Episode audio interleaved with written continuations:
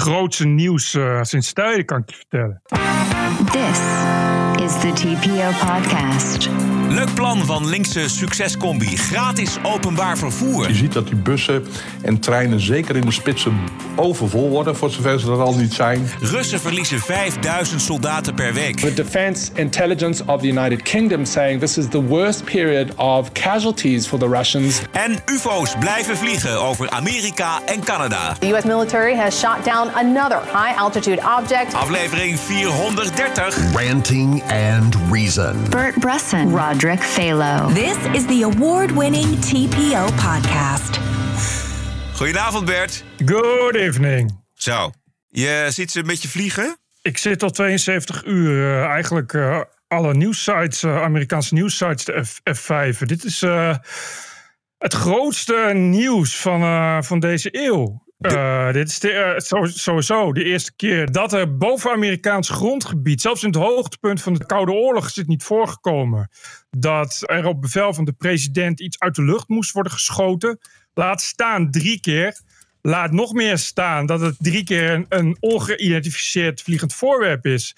Dit is uh, ja, de primeur. Dat is voor de eerste keer dat we ook echt te maken hebben met hele echte UFO's. Omdat we nog steeds niet weten wat het is. Ja. En dat we ser het serieus, het nieuws, bijna als in een Hollywood script, dat de New York Times kopt dat er een UFO is neergeschoten. Ja, ja, bedoel, ja, ja. Het is een bijzonder, bijzonder moment.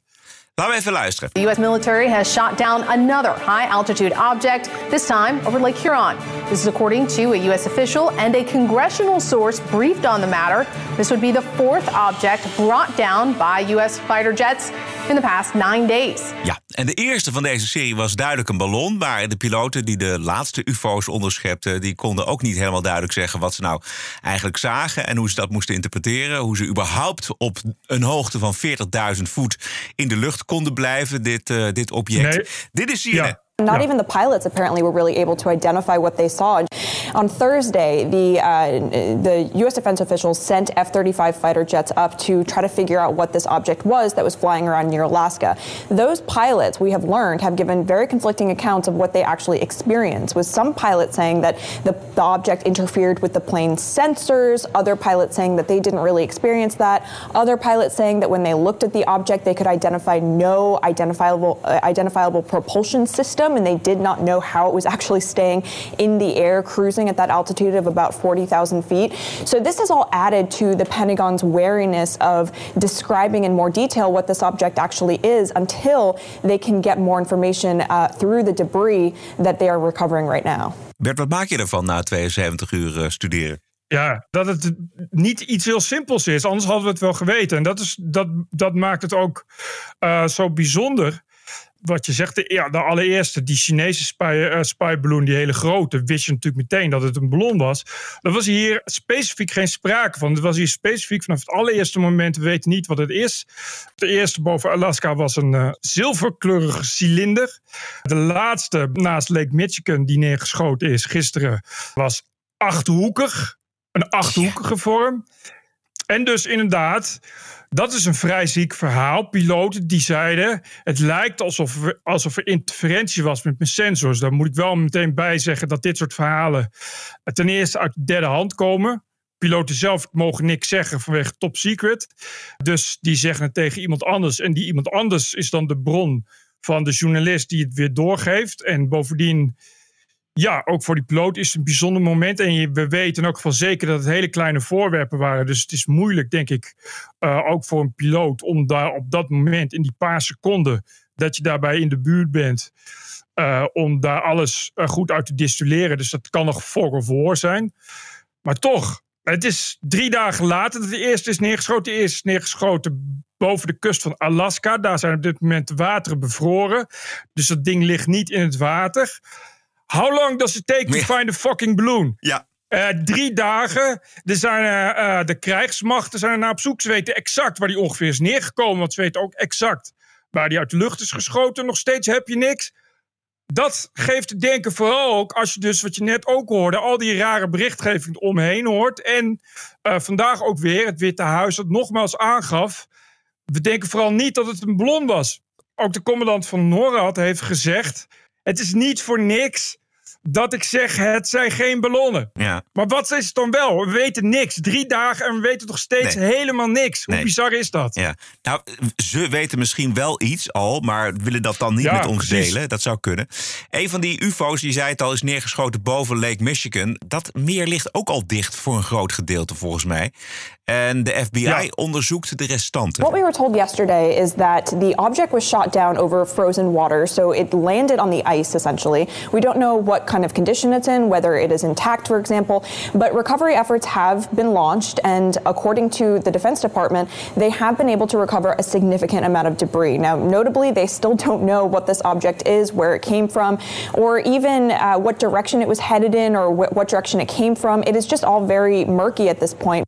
Wat ik interessant vind, is dat er nog nooit eigenlijk echte UFO's zijn neergeschoten. Dus hè, als het echt om extraterrestrials, als het buitenaards is, dan die, die laten zich niet zo neerschieten, want die zijn en veel en veel sneller. Dus dit zijn waarschijnlijk toch ehm, apparaten die gemaakt zijn op aarde. Nou, waar komen ze dan vandaan? Zijn het, eh, zijn het Chine- is het Chinese makerdij? Zo ja, nou ja, hoeveel zijn er dan nog? En, en wat hebben ze allemaal gedetecteerd? En hoeveel zijn er nog onderweg? Het is veel erger eh, als het Chinezen zijn, of nog erger, Iran of Noord-Korea, verschillende Russen. Eh, als het zo zijn, dan betekent dat dat ze misschien al heel lang er zijn. De reden namelijk dat we ze nu opmerken, heeft ook te maken met het feit dat NORAD, die eh, het Amerikaanse en het Canadese luchtruim in de gaten houdt, sinds kort de eh, afstelling van de radar heeft, opnieuw heeft afgesteld om ook kleine en langzame en hoge eh, dingen te detecteren. Dat Ja. deden ze daarvoor niet en dat heeft een reden, omdat als je dat doet, krijg je elke dag een miljard hits door alle blaadjes en, en, en vogels. Alles wordt door de lucht vliegt. Eh, ze gebruiken een algoritme en dat algoritme dat is in staat om uit te zoeken wat belangrijk is en wat niet. En tot voor kort was het zo dat alles wat langzaam en klein is, dat wordt genegeerd. Dat hebben ze eh, eh, sinds kort veranderd. Ook naar aanleiding van de spanningen met China. Al helemaal naar die grote ballon. Die is neergeschoten. En toen ineens kwamen dus deze UFO's in beeld. Ja. Dan kun je dus direct de vraag stellen. Kan het zo zijn dat de afgelopen, I don't know, misschien wel een miljoen jaar, weet jij veel, die dingen er altijd geweest zijn. Er altijd vrij eh, het luchtruim in en uit hebben gevlogen. En als het dan van de Chinezen is of de Russen, weet je, misschien hebben die wel onbeperkt de afgelopen jaren eh, data kunnen lurken. Al die tijd zonder dat ze het door hadden. Dat is natuurlijk best wel een blamage voor, Ja. voor de Verenigde Staten. Ja. Nou ja, de grote vraag is nu, waar blijft Biden? Het is al dagen later en de wereld wacht op antwoord. En elke seconde dat hij niets zegt, nemen de complottheorieën toe. Eh, en eh, lacht de vijand in zijn vuistje. Maar ja, ga er maar aan staan. Ehm, Biden die kan natuurlijk niet, als hij niets weet, zeggen... ja, ik weet niks. Dan sla je een playfiguur. Maar hij kan ook niet al te lang wachten. Want dan zeggen de mensen, wat is het nou voor een leiderschap? Ja. Weet je, de- het, best bewaakte luchtruim ter wereld. Maar als er een heel klein ding, wat waarschijnlijk een ballon is, krijg je het niet voor elkaar om dat A op tijd te vinden. En B, om dan daar ook nog eens een keer iets over te weten te komen. Ja. Dus hij zit best wel in een hachelijke situatie wat dat betreft. Wat nog één ding belangrijk is, is dat eh, gisteren ook het bericht kwam dat de Chinezen dus ook een UFO hebben gezien. Ik denk onmiddellijk dat het de Chinezen dit zeggen eh, of hier kabaal over maken om Juist. duidelijk te maken dat de Verenigde Staten net zo bezig is met het, eh, hun luchtruim als zij met het Amerikaanse luchtruim. Maar goed, Ja, wat is het meest waarschijnlijke wat dit is volgens jou? Ja, ik, dat, ik, ik weet het ook niet. Ik, ik hou net als het Pentagon vandaag zei. Letterlijk sluit ik helemaal niets uit. Dus ook Alien Life niet. Eh, maar dat ligt natuurlijk niet zo voor de hand. Eh, ik denk eh, wel dat het, dat het. Het is denk ik wel een soort nieuwe technologie. Die een soort van drones. Die worden dus inderdaad. Ja, Chinezen ligt het meest voor de hand of Russen, de Iraniërs en de Noord-Koreanen, die hebben die, die know-how niet. Maar, maar goed, het, bedoel, het komt wel heel direct na natuurlijk dat incident met die Chinese ballon, waarvan we nu toch wel weten dat dat een langlopend programma is en dat er dus inderdaad veel vaker die ballonnen zijn gebruikt over meerdere landen. Dus we weten dat die Chinezen wel echt heel serieus bezig zijn met, met spionage. Dus dan ligt dit voor de hand. Maar je denkt ook meteen aan de tic-tac van het Nimitz-incident. Ja, ja, precies. Weet je? Ja, exact. Ja. Met, die had dezelfde Zelfde vorm. grootte, zelfde, Ja. zelfde vorm, zelfde grootte. Maar ja, die vertoonde toch wat radicalere Bewegingen. eh, manu- manu- manoeuvres. en hier lijkt het toch vooral op dat, het, dat ze op de wind meedreven. Dus. Oh, ik kan er niet echt over speculeren. Net als de rest van de wereld zit iedereen eh, met spanning te wachten op dat er eindelijk wat naar buiten komt. Ja. Nou ja, Bert, misschien nog 72 uur en dan, eh, dan weten we meer. Nou, dat dacht ik 72 uur geleden ook. Maar, ik moet zeggen, het waren eh, enerverende nieuwsdagen. Je had toch niet eh, van kunnen dromen dat je inderdaad in één weekend ineens drie keer een UFO neergeschoten wordt. Goed, later meer daarover. Laten we even kijken naar de verkiezingen. Want er zijn precies over een maand zijn er verkiezingen. Nou, nog een maand en twee dagen. 15 maart. Nou, we hebben het vaak over de onderbuikgevoelens op rechts. Maar de onderbuik op links, die mag er ook zijn. De SP die wil graag energiebedrijven nationaliseren... om als overheid toch weer aan het roer te staan van deze energiebedrijven. En de Partij van de Arbeid en GroenLinks... die willen het openbaar vervoer gratis voor laagbetaalden. Betaald door de rijken. Zo zeggen ze dan. Ik hoorde vanmiddag een hoogleraar mobiliteit, Henk Meurs, op Radio 1 het plan door de gehaktmolen draaien. Kort stukje. Je ziet dat die bussen en treinen zeker in de spitsen overvol worden, voor zover ze er al niet zijn. En dan gaat er dus een groep van mensen gaat weer terug naar de auto. Dus de trekt eigenlijk die automobilisten niet meer aan. Die eh, zijn toch meer gebaat bij goed openbaar vervoer dan bij goedkoop eh, openbaar vervoer. Ja, dus dit werkt helemaal niet, dit plan. We hebben geen voldoende bussen, we hebben geen voldoende treinen om, eh, de- om gewoon prettig vervoerd te worden door het openbaar vervoer. En dat gaat er ook niet komen, want er is gewoon geen personeel en er is geen geld.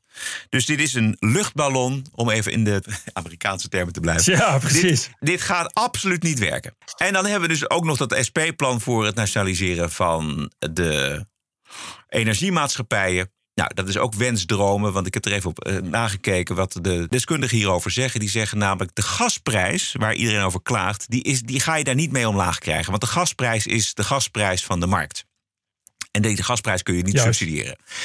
Twee, de energiebedrijven die opkopen, dat kost veel en veel meer dan de 23 miljard euro die er nu is voor dat prijsplafond. En het derde bezwaar tegen het nationaliseren van energiebedrijven is dat in de jaren 90 klaag- klaagden wij ook over dure gasprijzen. En toen waren de energiebedrijven nog gewoon in overheidshanden. Tot ze. Totdat ze geprivatiseerd werden en veel efficiënter gingen draaien. En toen ging de gasprijs naar beneden.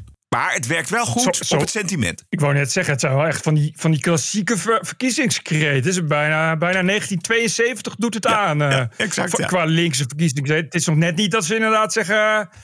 eh, we gaan eh, gratis brood en gratis bier voor het volk.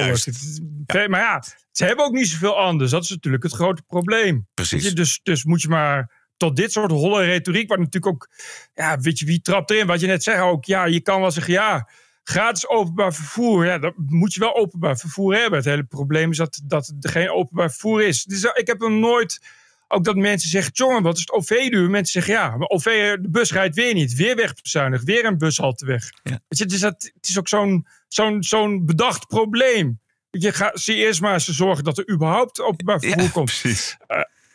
Ja, ze, ze hebben dat afgekeken van Duitsland. Ja. Waar je nu dan weer heb je zo'n voor 49 euro per maand, geloof ik of zo, kun je dan gratis met de trein. Maar ja, daar hebben ze een spoorwegennet wat al heel lang uitstekend werkt. Weet je, dus, dus dat, maar dan kun je dat doen. Ja. dan moet je hier. En nationaliseren, ik begrijp ook niet. Ik wist niet dat het nog bestond, überhaupt het woord nationaliseren. Kennelijk bij socialisten sterft dat allemaal niet. Eh, Voor wat inderdaad? Voor de gasprijs is dat een beetje een raar idee. En zeggen ze, kijk, er gaat nu dus 23 miljard gaat er voor het gasplafond gaat er naar de energiebedrijven. Dat, dat zorgt ervoor dat wij minder eh, hoge gasprijs betalen voor twee maanden. En dan zegt de SP, en ik begrijp de redenatie wel van... oké, wij betalen dus, de overheid betaalt dat, dus wij willen ook zeggenschap. Maar zeggenschap betekent Ja. dus inderdaad weer dat je dus... ja, de overheid daar de dienst laat uitmaken. De overheid weet het heus niet beter dan de markt, om het maar zo te zeggen. Het is heel vervelend dat die gasprijs nu hoog is, maar die, die, is alweer aan het dalen. Dus op een gegeven moment eh, gaan die energiemaatschappijen moeten dan wel ook weer hun eh, gasprijs eh, aanpassen. En Vattenfall heeft dat al aangekondigd. Maar het is niet per se dat als de overheid aan het sturen is, dat we dan de goede kant op gaan. Dat vind ik altijd zo'n kromme redenering van die mensen die dan zeggen van... nou, waren we maar terug bij vroeger. Want nu is het kut met PostNL en Ziggo en de NS. Want het is allemaal geprivatiseerd. En de zorg. Terwijl ik denk van ja, want vroeger was het wel goed. Ja. Of neem de zorg. Ga Groot-Brittannië kijken hoe leuk het is als je, als je de Oh ja, zorg helemaal ja. uitlevert aan, aan de overheid. Is Een beetje, er liggen mensen inmiddels eh, vier dagen te wachten met een hartaanval voordat er een ambulance komt. Het fijne van geprivatiseerd is echt geprivatiseerd. En we hebben het niet over de NS, want dat is, dat is verzelfstandigd en die eh, heeft verder geen concurrentie. Dus dat levert ook verder niet de voordelen van de markt op. Maar eh, wat fijn is aan die energiebedrijven die geprivatiseerd zijn, is dat ze met elkaar concurreren. Dus als er één bedrijf iets verkeerds doet of verkeerds inschat, dan ziet het andere bedrijf dat ze dat niet zo moeten doen. Eh, en ze houden elkaar scherp. Maar als je daar dus één overheid van maakt die, dat allemaal, die daar allemaal de dienst uitmaakt, ja, dat, dat corrigeert elkaar nooit meer. Ik denk dat eh, de SP en ook GroenLinks en Partij van de Arbeid het tij hebben ze mee. Maar ik weet ook niet of het electoraat echt gevoelig is voor deze linkse onderbuik. Nee, wat ik zeg, het is, het is natuurlijk allemaal heel. Het is echt in 1973 had je dat nog kunnen doen. Maar het is natuurlijk, ja, er is natuurlijk een, natuurlijk een gedeelte bij de SP die daar wel gevoelig voor is. Maar ja, die stemmen al SP, weet je wel. Het is niet, ik, ik vind het niet echt voor verkiezingen. Ik kan me niet voorstellen dat mensen nou eh, in massa's ineens gaan, gaan switchen en dan toch maar SP gaan stemmen, want we gaan de HEMA nationaliseren of zo. Als je gaat voorstellen om het openbaar vervoer gratis te maken. Dat klinkt allemaal leuk, maar dat is een drama. Ja. Niemand wil in een overvolle Nee, bus of trein. In godsnaam, de NS heeft het al te druk. Weet je, de perrons en de treinen zijn al te vol. Laten we dat gratis gaan maken. Wat een goed idee. Maar dat is, kijk, die SP, dat is, die hebben toch wat wat dat betreft soms enorme radicale gedachtgangen. Die maken zich ook al tegen jaren sterk voor het afschaffen van de eerste klasse in de trein. Oh ja. Want, ja, klasse, dat, klassenverschillen moet je natuurlijk niet willen. Begrijp je wel? Terwijl, ja, voor de NS eh, is het natuurlijk iets wat, je, wa- wat, echt, wat echt een enorme trekker is. Want ja, je weet dat je heel veel moet betalen, maar wel dat je dan wel een zitplaats hebt. En, en dat soort dingen. Dus dat ga je natuurlijk never nooit opgeven. Ik ben benieuwd hoe het aanslaat, deze linkse onderbuik. Volgende week de, de rechtse onderbuik. Nee. Nee, nee, laat maar zitten. Bert Bruson, Roderick Balo. Ranting and Reason. This is the TPO podcast. Voor zover verifieerbaar reizen de verliezen aan de Russische kant de pan uit. Dit zijn gegevens verzameld en bijgehouden door een econoom-politieke wetenschapper uit IJsland. Zijn naam is Ragnar Gudmundsson. En hij houdt het op eh, verliezen van gemiddeld 5000 man per week aan de Russische kant. Sinds november vorig jaar. Terwijl dat in de eerste vier maanden van de oorlog tussen de 1500 en 2000 soldaten was. De grote verliezen van nu worden bevestigd door de Britse inlichtingendiensten. Vertelt een CNN-verslaggever in Kiev. In the last several days here in Ukraine, the heaviest fighting has happened on the eastern front of this conflict. Ukrainian and uh, Russian sources even saying that uh, the Russian mechanized brigade trying to push through the town of Volodar saw significant losses. Now, the defense intelligence of the United Kingdom saying this is the worst period of casualties for the Russians since the very start of this war. Ja, wij zijn natuurlijk ook eh, amateur belangstellende voor deze oorlog. Maar het zou goed kunnen zijn dat eh, er haast natuurlijk zit om die westerse wapenleveranties aan de Oekraïne voor te zijn. En dat er wederom, net als in het begin van de oorlog, eigenlijk slecht voorbereid naar voren wordt gegaan. Want 5000 dode soldaten per week, ja, hoe lang kun je dat volhouden? Rustig genoeg. Maar ja, of je, daar, of je dat wil, is natuurlijk wat anders. Precies. Maar het klinkt dan wel allemaal heel Russisch inderdaad, ja. Ja. Laten we, laten we vooral heel veel, heel veel mannetjes erin zetten. en, eh, die sturen gewoon naar voren of zoiets. ja, een beetje toch precies, een ja, zo, idee. ja. Ja. Aan het front in de loopgraven zit soldaat Roman eh, Trokhimets uit Kiev. We proberen zoveel mogelijk van hem te laten horen, iedere keer in de TPO-podcast. dit is een impressie van vijf dagen geleden, aan het begin van zijn ontbijt. Een blikje tonijn en een paar gekookte aardappelen. Hey, Voices for Ukraine, it's me again. Uh, I'm near Bakhmut. Continue, continue fighting and uh, protect our land uh, from my position. Now, actually, look how cozy it is. Yeah. so, from this place where I'm sitting now to enemy's position, uh, 50 or 60 meters. So they are so close. I must be so quiet, but uh, nothing, nothing can stand uh, between me and uh, my breakfast. So this is some kind of potato, and uh, I think this is fish. It's pretty delicious. Well, it's time for lunch or breakfast. I don't know.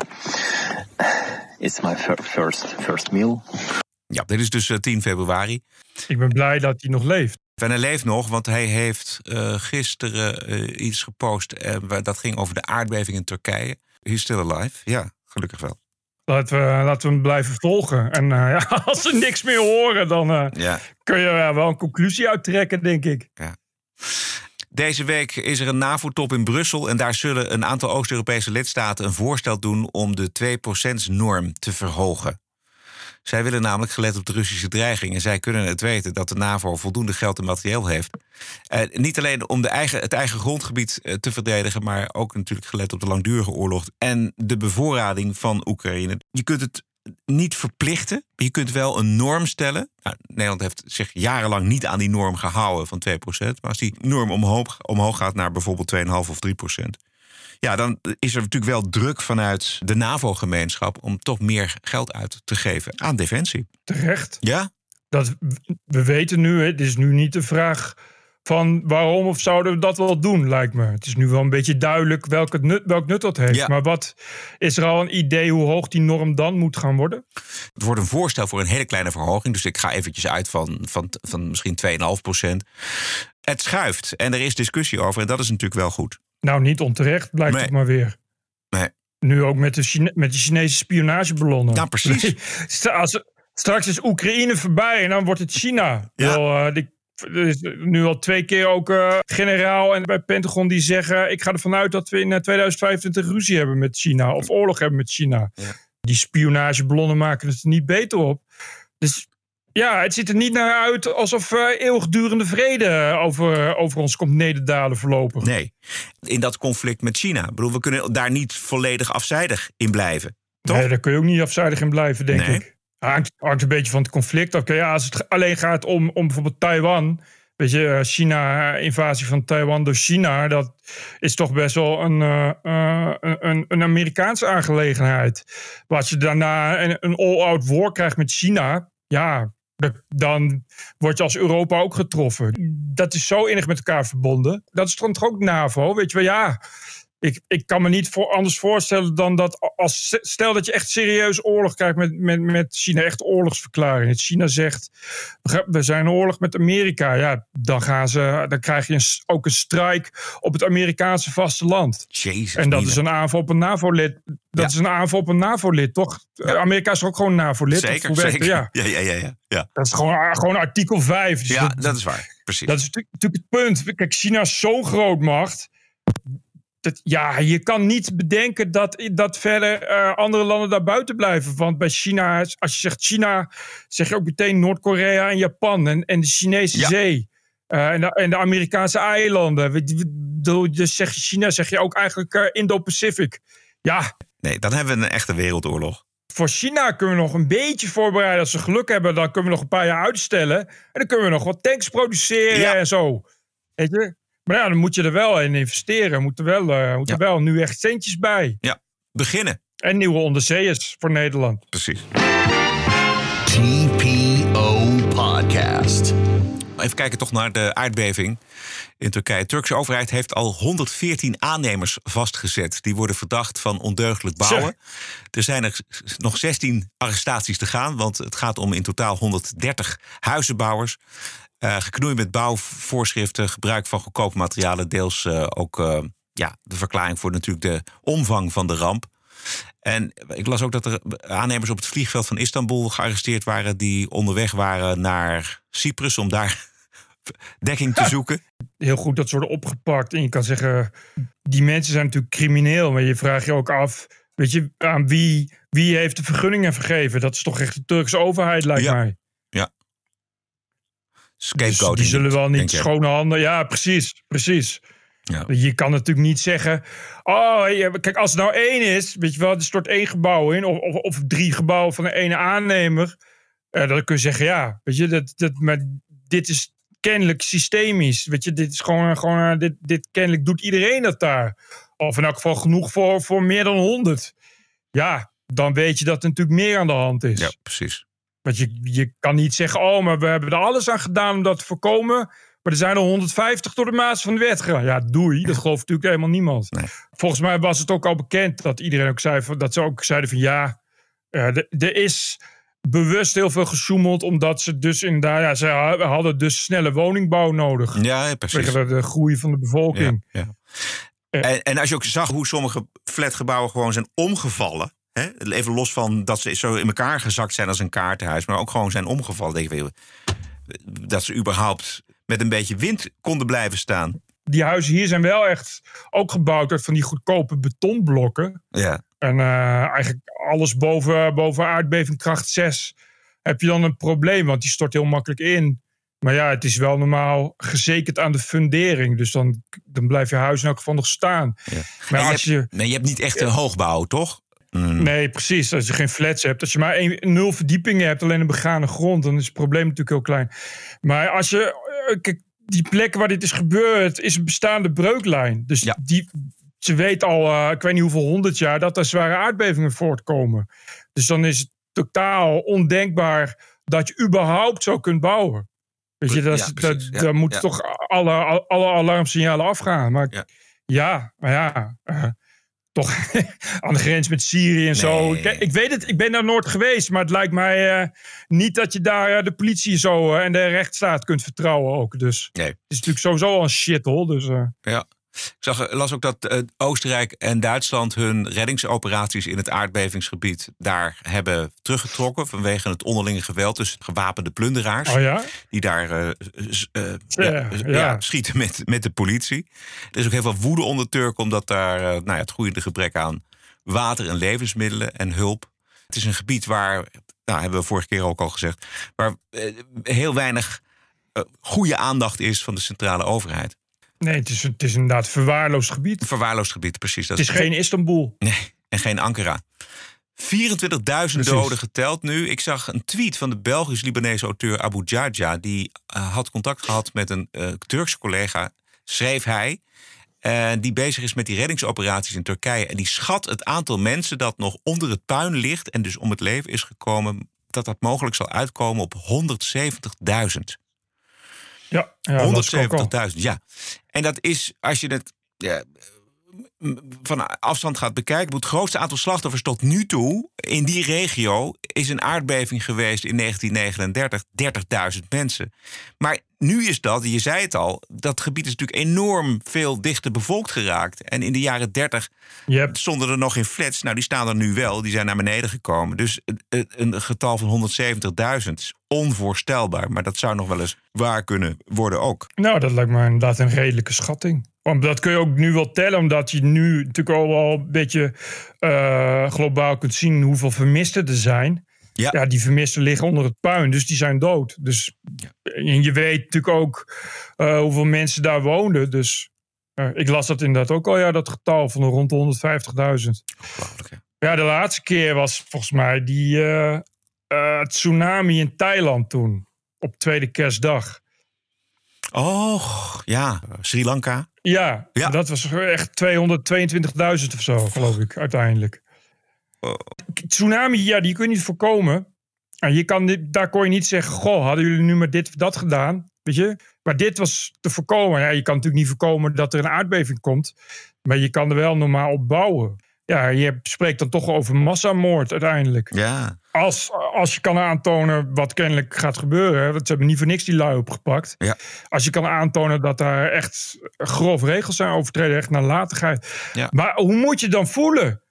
Ja. Als je projectontwikkelaar bent en je, onder jouw, jouw handtekening staat eronder voor, voor, voor, eh, voor eh, 83 flats, Ja. die allemaal zijn ingestort. Ja, daar wilden ze dan eens rustig over nadenken in, eh, op Cyprus of zo, onder een parasol. ja, oh man, hoe, hoe slecht kun je zijn, hè? Wow. Dat, je, dat, je, dat je denkt van, hoe slaap je dan? Weet je, dat is toch niet... Maar, en, maar, dat, ik, maar als je dat gaat bouwen, weet je dat. Dat is dus het punt wat ik zo raar vind. Je weet dat het een breuklijn is. Je, je kan aan elke wetenschap vragen, gaat het weer een keer schudden? Ja, ik weet alleen niet wanneer, maar het gaat hoe dan ook weer een keer beven. Weet je, dan, dan zeg je toch niet... Ah, ik neem de gok. Ja, dat- ja, weet je, Ja, dat, is toch dat- hebben ze wel gedacht. Gewoon ja, korte termijn winsten. Ik kan goedkoop daar een flat neerzetten. 250 appartementen. Cashen, gewoon. Dat is het, de, de korte termijn winst van, eh, van de mensheid. Dat is nou niet, zijn, zijn niet alleen Turken, dat, dat, is over de hele wereld. En dat is dan weer iets wat in de markt zit... en wat je zou moeten controleren als overheid. Ja, dit, Ja. dit geeft wel aan hoe je, hoe je, waarom regels noodzakelijk zijn. Waarom, waarom we, als je dat dus niet doet, krijg je dit soort mensen. Ja. Je, het kan die mensen allemaal niet schelen. Ja, die kunnen naar Cyprus. Ja. De mensen die onder het puin liggen, allemaal niet meer. Hebben we nog iets overgeslagen? Ik heb vooral aan het UFO-nieuws zitten volgen, maar eh, Blijf dat doen, Bert. ik zit er bovenop. Maar ja, ik, ik, eh, wat ik al zei, ik, ik moet zeggen dat eh, eh, Reuters en, en eh, CNN doen echt goed werk. Die eh, zitten er echt bovenop en die stellen echt inderdaad continu die kritische vragen. En die laten ook wel echt doorschemeren, ook van CNN in de, in, de, in de artikelen die ik net las. Dat ze daar ook wel echt in laten doorschemeren dat ze het allemaal behoorlijk bizar vinden. Dat dus toch niks bekend is en zo. Dus die druk wordt wel echt goed opgevoerd. Ja. Wij gaan hier eh, eh, op door. Aanstaande vrijdag. Vrijdag dan zijn we natuurlijk ook met eh, de Walkweek. Je kunt lid worden van de Vrijdagshow. Ga naar tpopodcast.nl en daar kom je vanzelf op het, de Petje Af pagina. Dan kun je lid worden. 50 eurocent per show, oftewel 4 euro per maand. Het is voor niks. Veel dank voor het lidmaatschap als je dat van plan bent. Stay cool. En tot vrijdag! TPO Podcast. Bert Bruson, Roderick Balo, Ranting and Reason.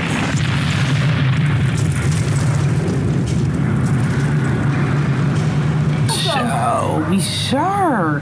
Podcasting is The TPO podcast in the Netherlands. Bert and Roderick. What a show. I'm telling you. Keep the show running. Go to tpo.nl slash podcast. Thank you.